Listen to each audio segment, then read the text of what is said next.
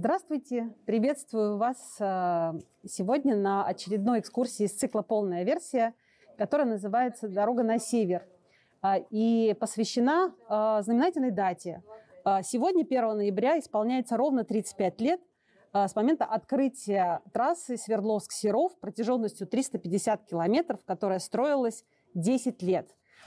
И сегодня я хотела бы рассказать о том, как она строилась, а, и о других а, темах, связанных с тем, что это дорога. Надо сказать, что дорога – это путь.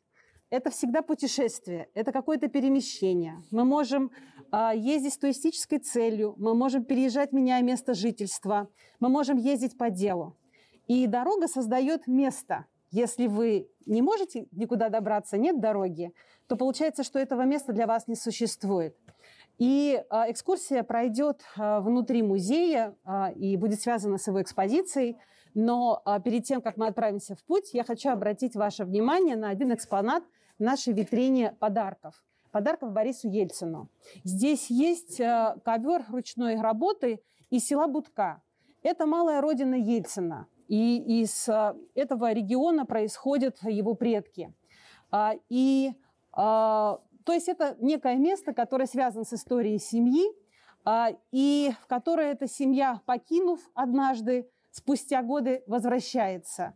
А, и а, этот экспонат, он очень образно соединяет историю семьи, многие из которых, многие членов которых были строителями, со строительством дороги Свердлов-Серов.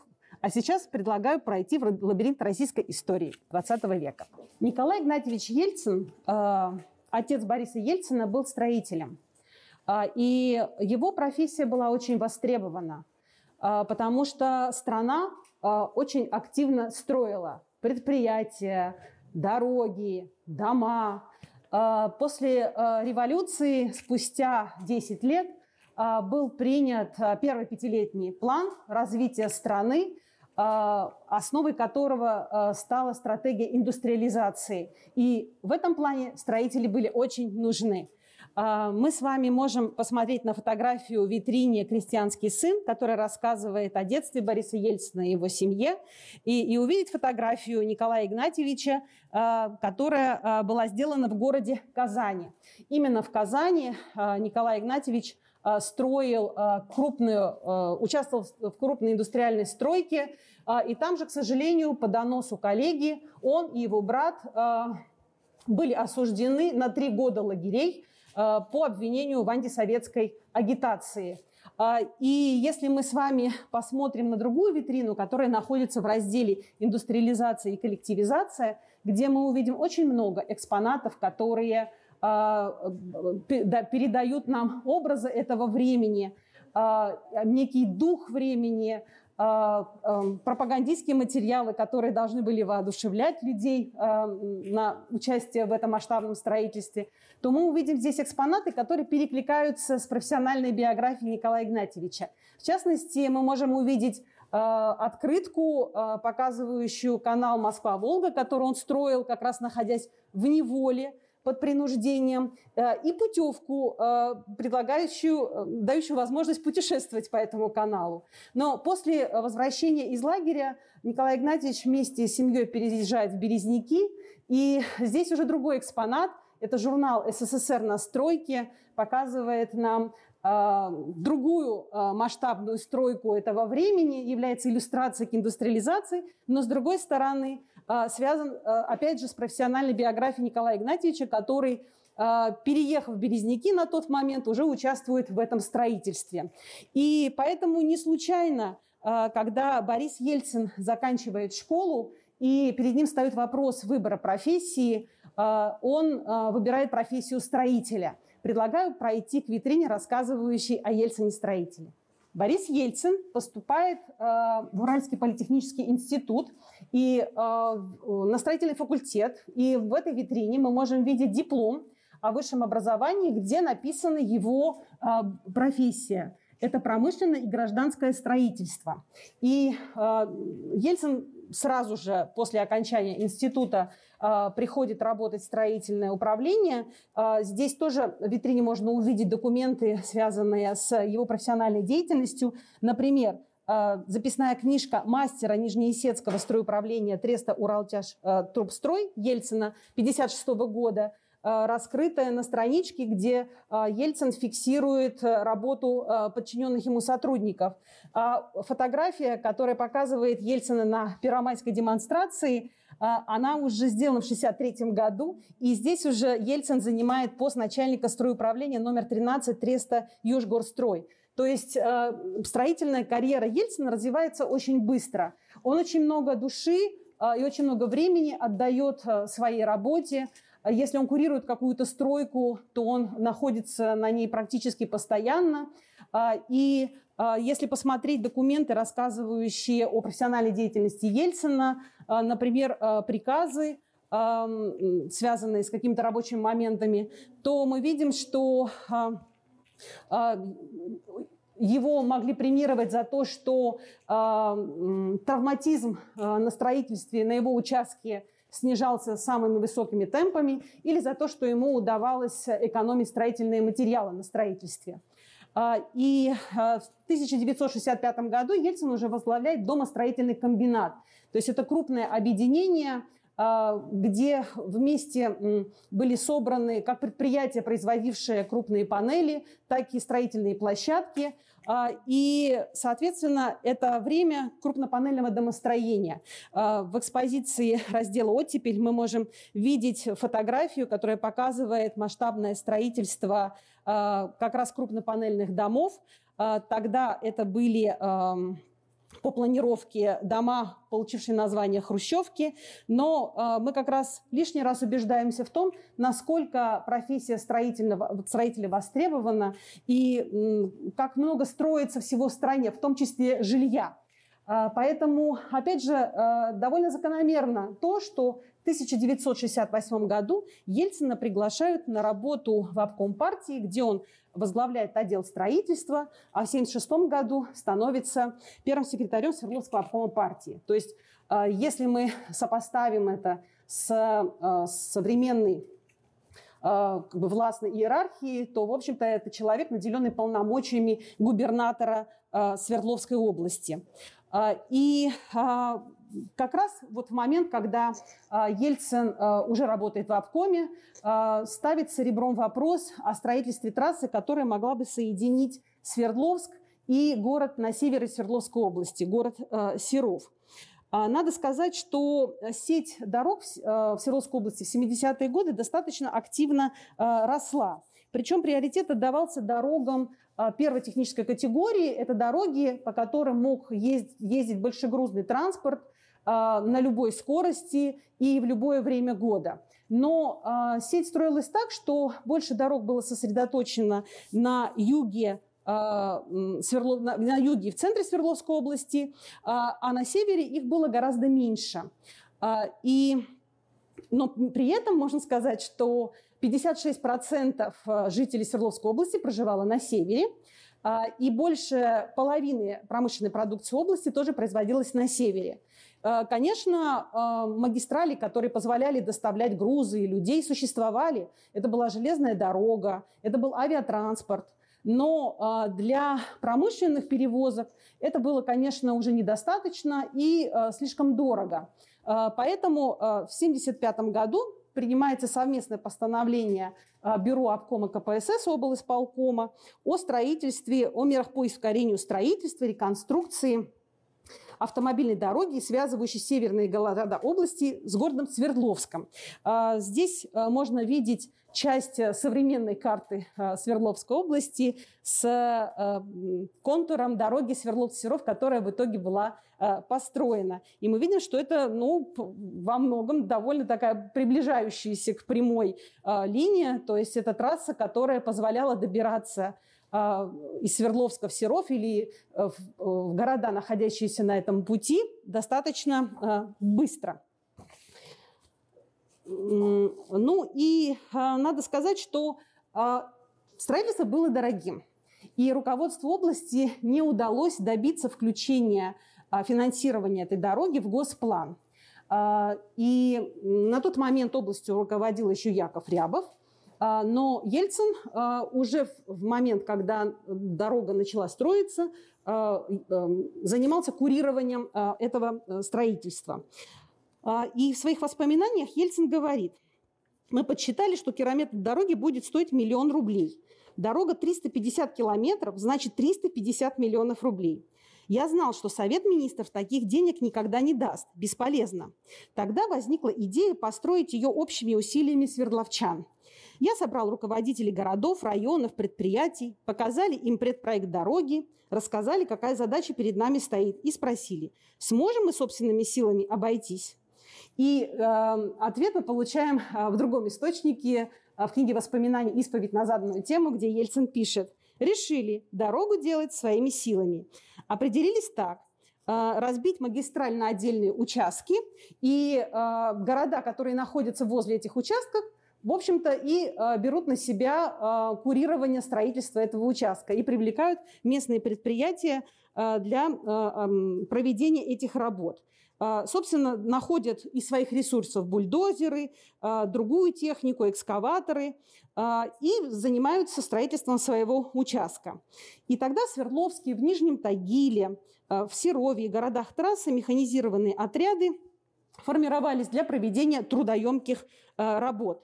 Причем надо сказать, что поскольку дорогу старались построить прямую, то приходилось ее прокладывать и сквозь глубокие болота, и на скальном грунте. А, и очень часто для людей, привлеченных к строительству дороги, а, не хватало а, уже существующих навыков, им приходилось осваивать эти навыки, собственно, в ходе строительства, поэтому, конечно, сроки иногда тоже затягивались. Ширина дороги планировалась 9 метров, и асфальтоукладчиков таких параметров в Советском Союзе не существовало. И тогда Борис Ельцин решил обратиться в Москву для того, чтобы э, получить от них помощь хотя бы в поставке двух асфальтоукладчиков американских асфальтоукладчиков.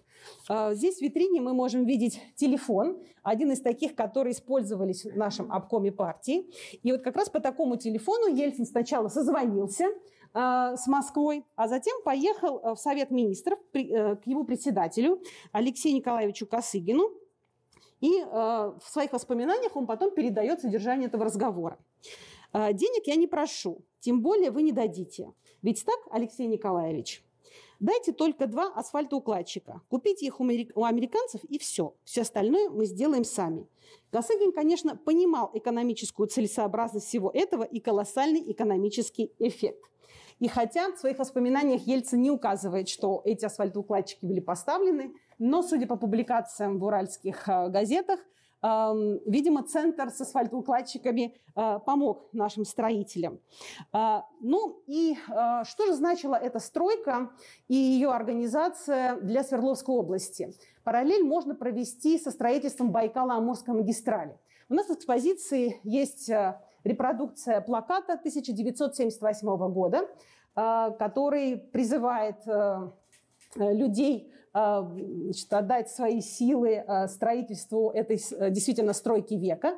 В 1974 году БАМ, который начал строиться в 1938 году, был объявлен комсомольской ударной стройкой. Это был особый статус. Если какая-либо стройка получала статус ударной стройки, это значило, что ею должны руководить э, специально создаваемые штабы, которые должны возглавляться партийными руководителями. И именно такой статус получила э, и стройка дороги Свердлов-Серов.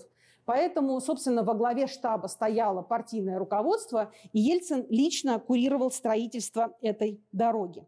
А, мы можем посмотреть на некоторых а, в экипировках из плана а, основных мероприятий Ельцина на месяцы, что посещение дороги Сверлов-Серов занимает здесь всегда вот как в регулярном плане свое место. Красным фломастером подчеркнуто как раз подчеркнут пункт плана, посвященный посещению этой дороги. Дело в том, что штаб по строительству дороги он э, проводился, как правило, на месте строительства. Э, и мы вот здесь видим, что Здесь, например, встреча, этот штаб перенесен с 21 на 28 число. А вот в этой выкопировке мы видим, что Ельцин уделяет два дня на осмотр э, строительства дороги, и эти два дня приходятся на пятницу и субботу. Он явно улетает на место стройки с ночевкой. А, или э, в этом плане мы видим, что э, время начала совещания по строительству перенесено с 10 утра на 8 утра, потому что э, в 14.00 значится посещение другого объекта, а, а на совещание по этой дороге нужно уделить больше времени. А, и последняя такая копировка, которую хочу показать, мы, она показывает, что в 8 утра Ельцин вылетает на вертолете на строительство дороги Свердловск-Серов. И действительно, его посещения стройки э, проводились на месте и были регулярными. Я могу показать вам э, фотографии, которые иллюстрируют э, визиты Ельцина на стройку. Вот мы видим э, вертолет, подлетающий на трассу. Естественно, она строится, поэтому по ней еще не ездит э, регулярный автотранспорт. Э, вот на фоне вертолета тоже проводится э, совещание. И э, руководители строительных организаций, которые участвовали в строительстве, они вспоминали, что секретарь был как карающий меч, и что его строгие суждения, строгая критика по поводу недостаточных темпов строительства или какого-то разгильдяйства а, что это очень сильно подстегивало. Вот э, в комментарии а, Владислава Бетлугина, корреспондента газеты «Уральский рабочий», который э, вел репортажи со строительства э, дороги Сверлов-Серов, говорит, что как раз на этой фотографии Ельцин э, схвачен в момент после такого совещания, что вот он, э, значит, всем дал нагоняй и пошел, и остальные такие немножко пришибленные с виноватыми лицами стоят подаль от него. А, и а, люди, которые принимали участие э, в руководстве строительством, они вспоминали потом, так как, например, э, об этом писал Савелий Акунский, а, бывший заместитель управляющего Трестом Свердловск Дорстрой, что можно было приехать на стройку в июне, например, в 11 вечера, зная, что график строительных работ построен так, что люди работают с 8 утра до 8 вечера, и видеть, что стройка идет полным ходом, потому что все торопятся побольше успеть построить именно в летнее время. То есть э, по воспоминаниям на стройке царил довольно-таки большой энтузиазм. А, но надо сказать, что, судя по газетным публикациям, встречаются и критические замечания по поводу э, того, как было организовано строительство. Например, публикация «Четверть дистанции» 80-го года. А, здесь говорится о нарушении технологических требований. Трасса пролегает в полузаполоченной местности. Здесь близок к поверхности уровень грунтовых вод. А строители земляного полотна почему-то забывали своевременно оборудовать кюветы осушителями и водоотводными каналами. И при первом же дождичке земляное полотно превращалось в грязное месиво. Или э, в этой же статье говорится о том, что мостострой 4 э, э, все еще не установил на одной из четырех русловых опор э, строения моста и не добивается выделения пролетных блоков. Речь идет о мосте через реку Лобву. А, вот эта вот фраза «не добивается выделения пролетных блоков» тоже о многом говорит, потому что она в этой статье упоминается как норма жизни, но при этом мы понимаем, что э, руководителям строительных организаций приходилось специально добиваться, чтобы комплектующие поставлялись им вовремя. И в этом смысле э, как бы вот такое личное руководство эм, Борисом Ельциным строительства, оно во многом компенсировало несовершенство советской экономики, а, где трудовые процессы и производственные процессы часто были организованы не совсем эффективно. А, у нас в экспозиции тоже есть фотография, которая показывает э, один из эм, штабов, проводимых прямо на строительстве. Мы видим, что Ельцин стоит в окружении региональных руководителей партийных руководителей в зимнее э, время года. То есть Э, регулярно приезжал на стройку, и точно так же, как э, в весьма... То есть это некомфортные условия для людей, которые э, контролируют стройку, и мы можем представить, насколько сложными были условия для людей, которые реально эту стройку реализовывали, проводили. И в частности, как тоже вспоминает управляющий трестом «Басстрой» Алексей Никитович Найдюк, мы знали, что Борис Николаевич может появиться в любой день. Раздается телефонный звонок, завтра или даже сегодня прилетит Ельцин. И это, конечно, людей очень дисциплинировано. И, как он продолжает, говоришь, Борис Николаевич, вы же сами видите, что здесь как на войне и люди у вас не стали. А он, вижу, но и вы видите, лучших условий не даст даже Господь Бог. И таким образом, вот во многом за счет и как бы личного контроля, во многом за счет координации усилий очень многих участников строительство дороги продвигалось вперед. Вообще, если говорить о цифрах, то 24 города и района участвовало в этой стройке, более 20 строительных, промышленных и других объединений.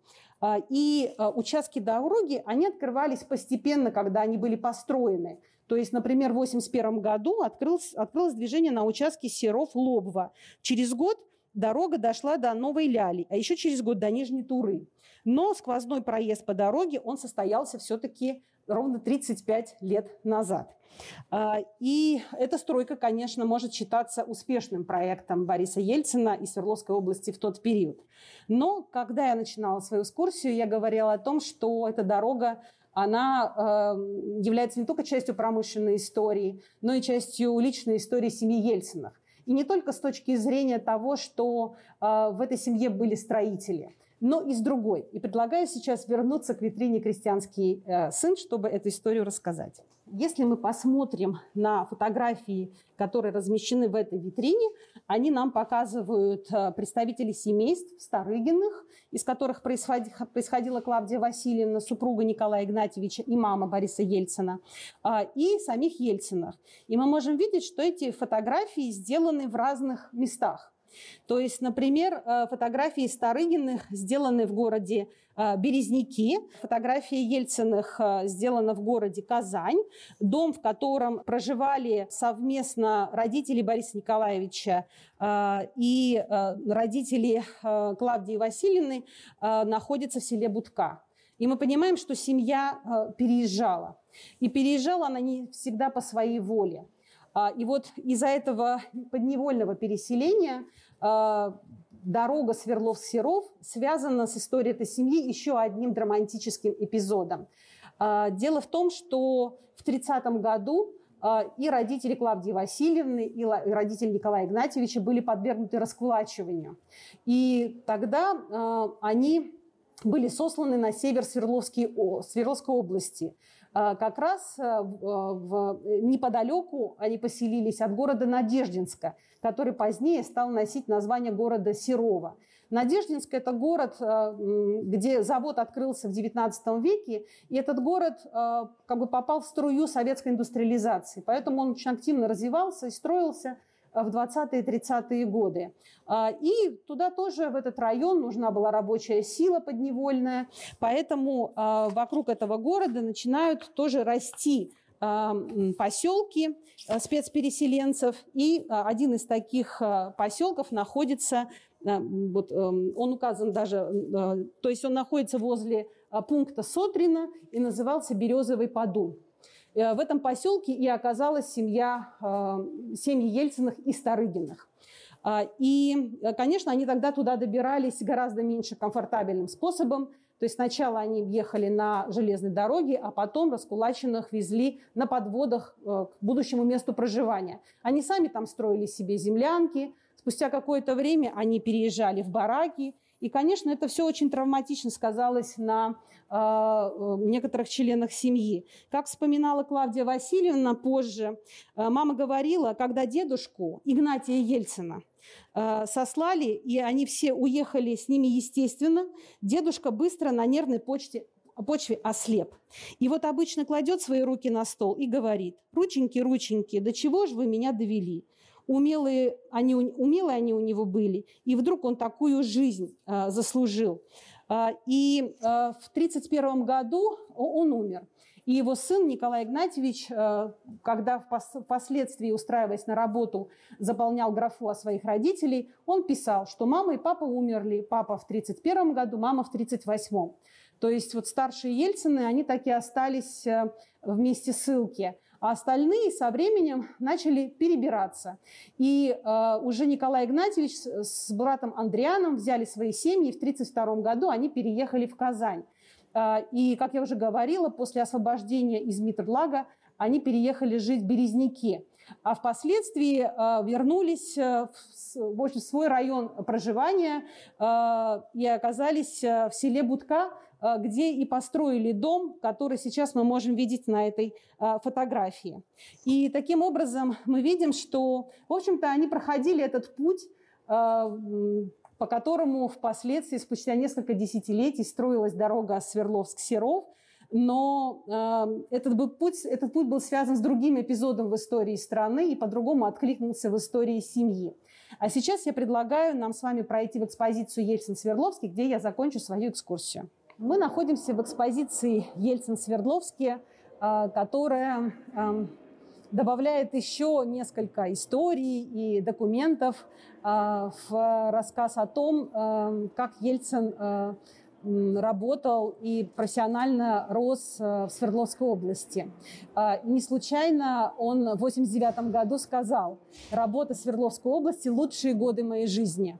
Поступив э, сюда на строительный факультет в 1949 году, он покинул нашу область только в 1985 году, когда его пригласили работать в Центральный комитет Коммунистической партии Советского Союза. И по некоторым экспонатам в витрине мы снова вспоминаем о том, что Ельцин был строителем, мастерок здесь э, служит знаком того, что, окончив вуз, Ельцин старался освоить э, и обычные строительные специальности для того, чтобы лучше руководить своими подчиненными.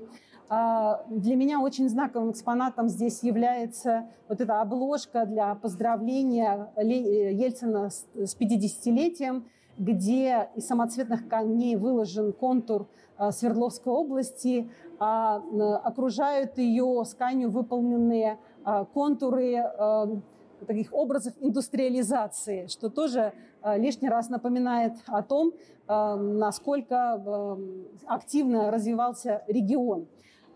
И для того, чтобы посмотреть, какое место занимает строительство дороги Свердловск-Серов вообще в этом периоде работы Ельцина-Свердловский, мы с вами обойдем эту экспозицию и посмотрим еще на одну витрину.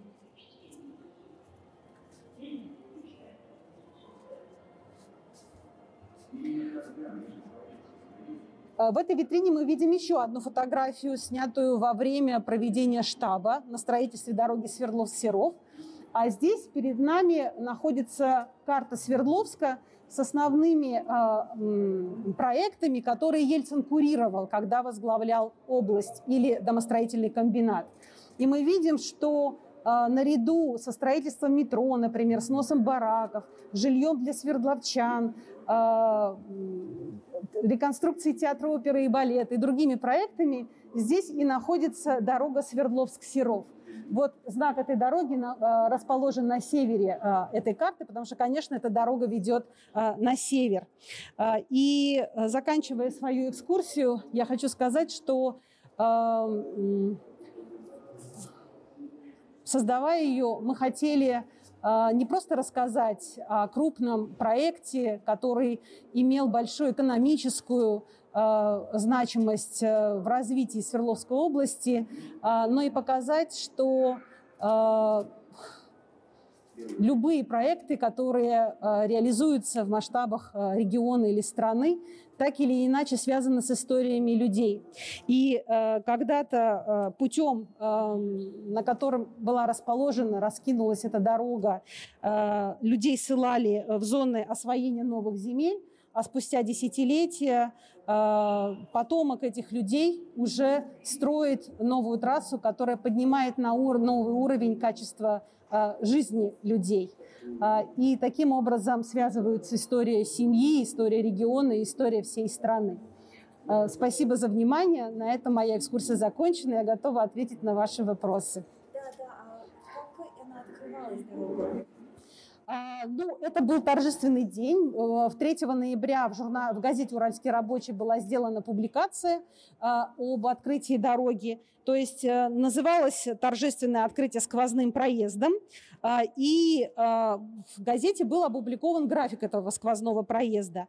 То есть в 8 часов 23 минуты утра а, делегация а, отправилась из Серова, и по а, пунктам движения к ним присоединились новые участники этой торжественной, торжественных участников этого проезда, которые были связаны со строительством своих участков. В 9.16 в Новой Ляле к серовцам присоединились краснотуринцы, карпинцы и североуральцы. В 9.48 они прибыли в Верхотурье. В 10.27 они были в Нижней Туре, где их встречали с хлебом и солью. Э, в 12.35 э, в Нижнем Тагиле уже был организован митинг у драматического театра, э, и в кортеж влились еще два автобуса с тагильчанами. И, наконец, в 13.46 участники сквозного проезда оказались в Свердловске. И с этого момента был дан официальный старт работы дороги на полном протяжении 350 километров, соединивший центр, можно сказать, э, я имею в виду сейчас столичный статус Свердловска, и север Свердловской области. За пять часов, включая митинг, они все доехали? Да, вот такой график. Да, они в 13.46. Я не знаю, это 5 или нет. В 8.23 они начали, в 13.46 они прибыли в Свердловск. То есть достаточно быстро.